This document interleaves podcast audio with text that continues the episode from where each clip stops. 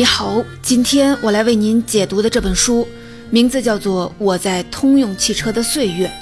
书名里的“我”是阿尔弗雷德·斯隆，他是通用汽车的前 CEO，也是本书的作者。光听书名，有人可能会觉得这是一本回忆录，里面的内容可能就是这个名字叫做斯隆的人总结过去，畅想未来，应该比较好读。但它其实是一本很严肃的商业著作。主角不是斯隆，而是通用汽车。斯隆把聚光灯从他自己的生活感悟上挪开，对准到通用汽车上。他想要通过回顾自己在汽车行业近半个世纪的实践经验，讲清楚通用汽车的管理之道。这本书在一九六四年出版，一直畅销到现在。有种说法是，日本人看了这本书之后，才学会了管理大公司。等到这本书在一九九零年再版时，比尔·盖茨也称赞说，它可能是最好的一本商业图书。斯隆在通用的岁月漫长且不凡，他在这里工作了四十多年，把原本各自为政、一盘散沙的通用变成了大型商业组织的楷模。他们先是在二十世纪二十年代超过了行业老大福特汽车，而后又成为全球最大的汽车企业。不过呢，比起通用汽车的逆袭，更值得注意的是斯隆的管理策略对企业界产生的影响。斯隆在通用实行的是分权管理，也就是在统一的管理下，各个事业部半独立的负责自己的工作。这种组织形式几乎是如今每个大企业的标配。另外，斯隆在通用的实践也为学者们建立理论提供了素材。管理学家彼得·德鲁克就是在通用汽车调研了十八个月后，才有了后来鼎鼎大名的作品《公司的概念》。那么问题就来了：通用汽车是全世界最大的企业之一，斯隆在通用汽车的时间也将近四十年。这个过程当中有太多话题可以说了。接下来的二十多分钟，我们该怎么讲呢？上学时，咱们遇到复杂的几何题，会画一条辅助线，把问题变简单。今天啊，我会效仿这个做法，引入福特汽车和德鲁克这两条辅助线，来为你解读这本书。今天的解读分成两部分，第一部分，我们通过斯隆自己以及彼得·德鲁克的视角，来看看斯隆是一个什么样的人。第二部分，我们会用福特汽车来对照通用汽车，帮你了解斯隆任职期间通用汽车的发展历程。在这部分，我们还会听到德鲁克对分权管理的评价。接下来，我们就把斯隆的自述和德鲁克的观察综合到一起，一起来看看斯隆到底是个什么样的人。一八七五年五月二十三日，斯隆在美国出生，家境殷实，父亲从事茶叶、咖啡和雪茄的批发生意。他从麻省理工毕业后，加入了一家名叫海厄特的小公司。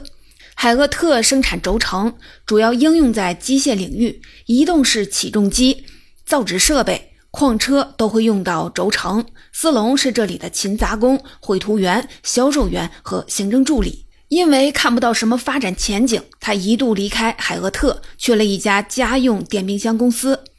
一八九八年，投资人不愿意继续的投钱，帮助海厄特填补亏空。斯隆的父亲就与人合伙投资了海厄特五千美元，还把斯隆叫回来帮忙管理。只用了大概半年时间，斯隆就让这家小公司实现盈利。很自然的，他成为这家公司的总经理。只给机械领域制造、售卖轴承产品的话，业务进展会很缓慢。当时恰逢美国汽车行业开始兴起，出现了大量小型汽车公司。斯隆就把海厄特的轴承设计融入到汽车的部件当中，渐渐的，轴承变成汽车生产的重要部件。而斯隆也认识了大部分汽车行业的从业者，海厄特成为了通用公司的供货商。刚才的这些内容都来自斯隆的自述，家里有钱，自己也有才，听起来是不是感觉特别的顺理成章呢？但德鲁克提醒我们，这段经历体现出了斯隆的一个特点：善于透视盲点。海厄特的产品质量其实并不差，但如果一味地待在机械领域，等着客户上门，很难做到盈利。斯隆发现了汽车行业的潜力后，主动地与汽车生产商建立联系，想方设法改良轴承，希望汽车生产商能多买自己的产品。汽车产业的兴起不仅为海俄特的发展提供了新的市场前景，也给斯隆的职业生涯带来了重大的转折。斯隆善于透视盲点的这个特质，不仅体现在发现自己这方面的问题，也体现在识破竞争对手的破绽上。等会儿在第二部分，我们就会详细的说到。一九一六年，通用汽车的创始人威廉·杜兰特约见自己零部件供应商斯隆，他想要买下斯隆的公司。这个收购邀约有点突然，斯隆先是感到吃惊，而后就开始理性思考。随着汽车设计的发展，轴承很可能会被别的部件取代，与其继续的战战兢兢的独立运营，不如被通用收编，实现长期发展。于是，斯隆就答应了杜兰特。杜兰特把海厄特和其他几家零部件公司整合到一块儿，成立了联合汽车公司，由斯隆担任总裁，负责管理。到了一九一八年，通用汽车又收购了联合汽车，而斯隆成为这家公司的副总裁，负责管理零部件业务。这就是斯隆加入通用汽车的故事，逻辑很通顺。但真正的斯隆是什么样的，我们看不到。一九四三年，当时三十多岁的彼得·德鲁克帮我们仔细观察了斯隆。两人第一次见面时，德鲁克有点失望，他听说的斯隆是个力挽狂澜的管理奇才。而他见到的却是个又瘦又小的糟老头，还带着助听器。可是，一跟他接触，就会发现斯隆散发出一种让人望之凛然的气质。德鲁克说：“真正的斯隆是一个爱恨分明、做起事来专心致志、兴趣广泛，而且极其有趣的人。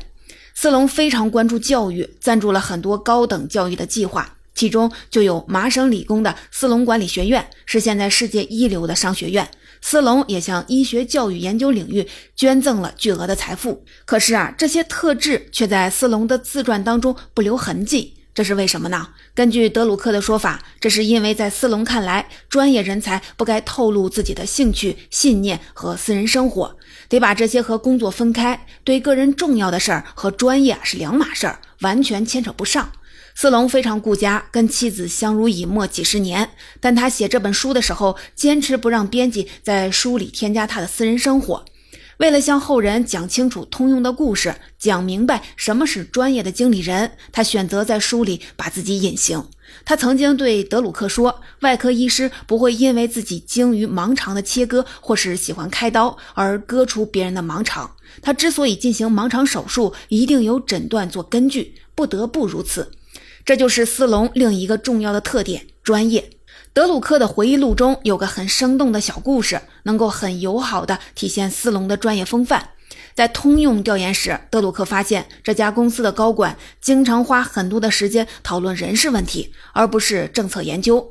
尤其是斯隆，他本人掌握着人事方面的生杀大权。有一次，斯隆他们开会时用了四个小时讨论某个零件小部门里的技工师傅职位。德鲁克不明白，这么一个微不足道的职务，干嘛花费这么多的心力？斯隆则回答说：“公司给我这么优厚的待遇，就是要我做重大的决策，而且不失误。请你告诉我，哪些决策比人的管理更为重要呢？我们这些在十四楼办公的，有的可能真是聪明盖世，但是要用错人，决策无异于在水面上写字。落实决策的，正是这些基层的员工。”根据斯隆的统计，那时候的通用汽车一年要做一百四十三个人事决策。在他看来，如果不为每个职位花几个小时找到最合适的人，那么以后很可能得花几百个小时来收拾残局。斯隆对德鲁克说：“我可没有这样的闲工夫。”一九一八年加入通用汽车后，斯隆很快就识别出了一大堆的盲点，其中既有通用汽车自己的问题，也有竞争对手福特汽车的局限。而他的专业风范不仅帮助通用汽车逆袭，也为现在的大企业奠定了组织基础。斯隆看出了什么问题，做了哪些事情呢？下一部分我们就会详细的说到。下面我们一起来进入第二部分，来了解一下斯隆任职期间通用汽车的发展历程。斯隆曾经从商业角度出发，把汽车的发展史分为了三个时期。第一个时期是一九零八年以前，那时候轿车价格非常高，服务的是高端市场。第二个时期是从一九零八年到一九二五年前后，大众市场开始成为主流。这段时间，福特汽车是行业的主导者。一九二五年之后就是第三个时期，大众市场上人们的需求越来越多样化。好车不断的涌现。也就是说，不管对于福特、通用还是整个汽车行业来说，一九零八年和一九二五年前后都是两个关键的时间点。我们来具体的看看这两段时间到底都发生了什么呢？我们先回到一九零八年这一年，汽车行业发生了两件大事儿。第一件大事儿是福特宣布推出 T 型车。此前的汽车价格动辄几千美元，而 T 型车不到一千美元。显然啊，这是一辆属于普通大众的车。这家公司创始人亨利·福特的心愿是制造人人都能买得起的好车。此后，福特又开发出流水线 T 型车的产量大幅提升，价格继续的降低。汽车行业的另一件大事儿是，通用汽车成立了，创立者是威廉·杜兰特，他是在别克汽车的基础上成立了通用公司。亨利·福特和杜兰特这两个人都预见到了汽车行业的兴起，但他们的努力方向并不一样。亨利·福特的经营理念可以简单的概括成一款汽车、一种型号不断降价。杜兰特则认为汽车产品应该多样化。从一九零八年到一九一零年，他先后把二十五家企业纳入通用汽车旗下。斯隆说，福特、杜兰特代表了两种不同的经营理念，不同的经营理念下，他们的组织方法、产品理念、营销方法也各不相同。斯隆在书里说，亨利·福特是一个极端的集权管理者，采用流水线的生产方式，推行低价的营销策略。杜兰特是一个极端的分权管理者，追求产品工艺的多样化，希望通过整合来提高采购、销售和生产的经济效益。了解完1908年的情况，我们再把视线转到1927年。那一年，福特 T 型车的价格降到了495美元，但却接近停产，而通用汽车拿到了市场领先地位。这个转折是怎么发生的呢？通用汽车做对了什么呢？这就要说到本书的作者斯隆了。斯隆在一九一八年加入了通用，一九二三年开始担任总裁，这意味着他带领通用反超福特才用了几年时间。可时间短并不意味着轻松，他一开始看到的通用简直就是一团糟。斯隆发现，从组织角度来看，通用的高层对公司各个运营部门既没有充分的了解，也缺乏有效的控制。在这里，管理是靠亲朋好友来维系，事业部的运营则基于彼此间的讨价还价。一九二零年，经济衰退、拨款超支、库存失控，以及由此引发的现金短缺，引发了通用内部的危机。这一年的十月，很多经理甚至拿不出钱来支付欠款和工资。十一月，通用旗下除了别克和凯迪拉克之外，其他汽车事业部几乎都关闭了工厂。这么严峻的情况下，通用公司是怎么反超福特的呢？你还记得斯隆有个特点是善于透视盲点吗？他不仅看到了福特的盲点，还充分利用了他们。管理专家包正老师在《营销的本质》这本书里面分析说，福特汽车有三个明显的破绽。第一个是福特本人在企业管理上独断专行，抑制了内部的主动性和创造性。第二个是竞争维度单一，只依靠低成本降低售价，提高产品的性价比。第三个是他们忽略了与经销商、消费者之间的联系。斯隆则是反其道而行之，既然福特独断专行，通用就依靠分权管理，激发内部的主动性和创造性。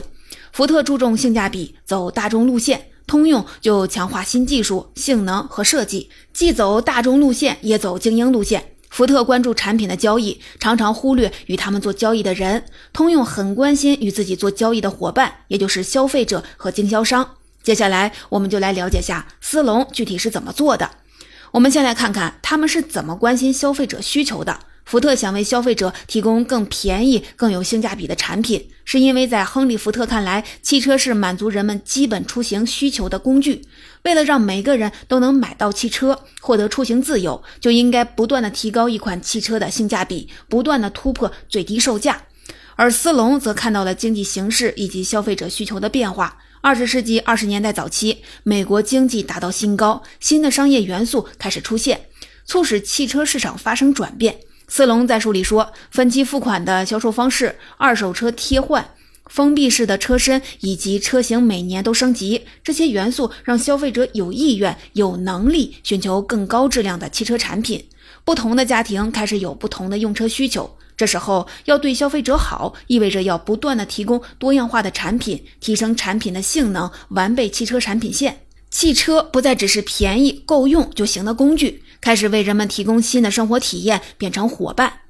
怎样做才能满足多元化、个性化的买车需求呢？填补汽车产品线的价格空白。一九二五年时，通用汽车遭遇两面夹击，在低价汽车这一层，福特汽车是强大的竞争对手；而在高价汽车这一层，埃塞克斯双门轿车开始对通用发起了攻势。作为回应，通用在第二年推出了庞蒂雅克轿车，价格在八百美元左右，比埃塞克斯双门轿车稍微的低一些。通用在六百美元、八百美元、九百美元这三档都有了相应的产品。斯隆说，这件事情奠定了此后数年通用汽车产品线的基本定位。在通用汽车的价格金字塔中，凯迪拉克和别克分别处于价格金字塔的第一位和第二位，奥兹、庞蒂亚克排在了后面，而雪佛兰总是在金字塔的底部。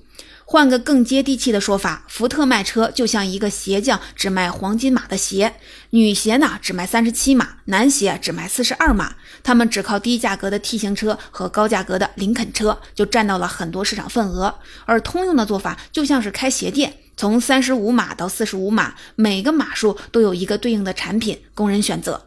通用生产的汽车会按照价格分成了以下六档：四百五十到六百美元，六百到九百美元，九百到一千二百美元，一千二到一千七百美元，一千七到两千五百美元，两千五到三千五百美元。此后呢，通用汽车的产品线开始以一个整体的形式存在，每款车和整个产品线之间都有紧密的联系。斯隆曾经说，一对刚刚步入生活的年轻夫妇先买一辆雪佛兰，几年后折价卖旧换回一辆庞蒂亚克车，然后根据经济和社会情况的允许或者是需要，不断的换成更高档次的汽车，终点呢是气派非凡的凯迪拉克。它是胜利的象征，是成功的勋章，让人瞻仰与崇拜。如果说产品上的多元化是通用反超福特的一条明线，那么斯隆在通用施行的分权管理，就是支撑通用超过福特、领先行业的一道暗线。对于像通用这样无处不在经营多种产品的巨型企业来说，及时适应市场的变化，并且预防组织僵化，是一个永恒的难题。汽车公司一旦陷入僵化，不管业务规模多大，市场地位多高，都会被市场严厉的惩罚。福特汽车就是前车之鉴。对于这个难题，斯隆给出的答案就是分权管理。说的再具体一点，是协同控制下的分权管理。分权管理顾名思义，就是把企业的日常管理决策权分给组织当中比较低的管理层，有点像我们现在经常听到的，让听得到炮火声的人来做决策。人们常常把分权管理和集中管理放在一起针锋相对，但是在斯隆看来，管理的好坏并不在于你采用的是集中管理还是分权管理，好的管理在于协调集中管理和分权管理之间的关系。像通用这样的公司，在有必要的时候集中配置资源，协同合作，能够享受规模经济带来的优势。而在企业规模逐渐增大，产品品种越来越多时，组建产品事业部，由一个人来统筹管理所有相关问题，不仅能减少日常管理中的复杂性、无序、混乱和失效，还能激发事业部负责人的主动性和创造性。在分权管理的理念下，斯隆为通用建立了 M 型组织结构，各个事业部在公司的统一领导下有较大的自主权。进行半独立经营，这种结构的基础是职权分散与控制集中。其实啊，现代职场人对这种组织结构已经非常熟悉，这里啊就不详细介绍了。如果你对这部分内容感兴趣，可以啊去看一看原书。我更想跟您分享的是德鲁克对于分权管理的评价。德鲁克认为，斯隆的分权管理是一种无与伦比的组织方式，他给复杂的大型制造企业提供了正确的组织方式。二战后，分权管理迅速的在跨国公司当中流行起来，但问题就在于这种结构已经越来越不适应于当代商业组织的现实情况了。德鲁克在《管理》这本书当中列出了六处分权管理不再合适的地方，我给大家挑几处来详细的说说。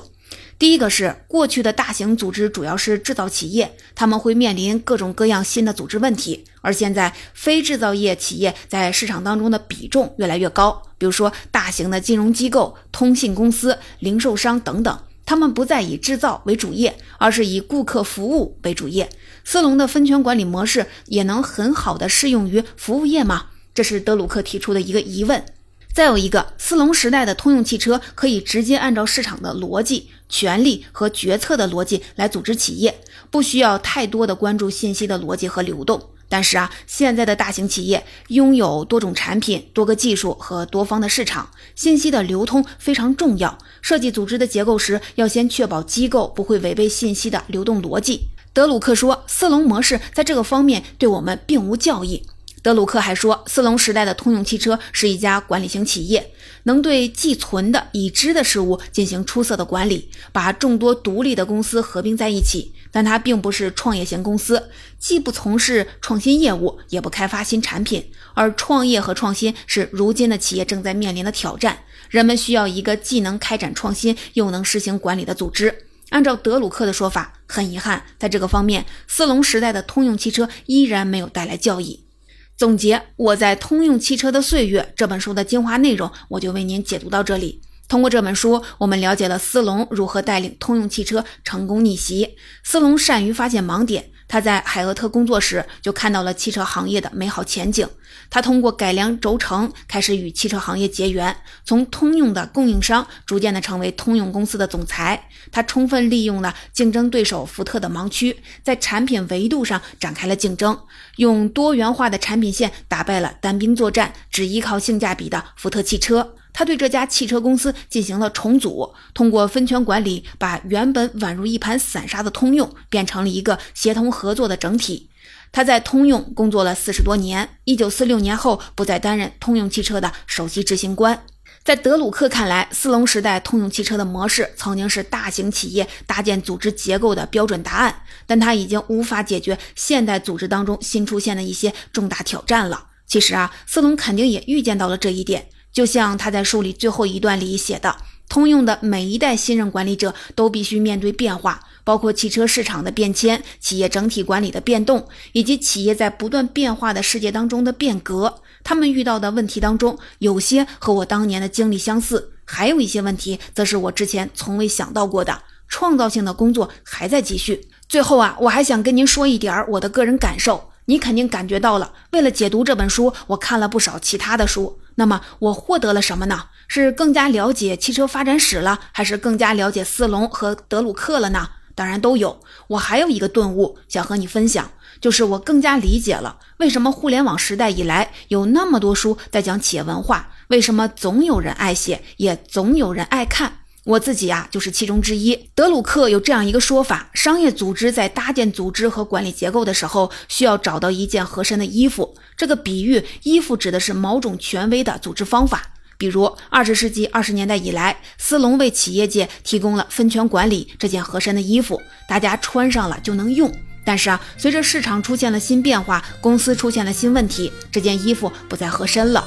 很多商业公司会通过写书、演讲的方式分享自己的组织方法，其中不免有品牌营销的成分。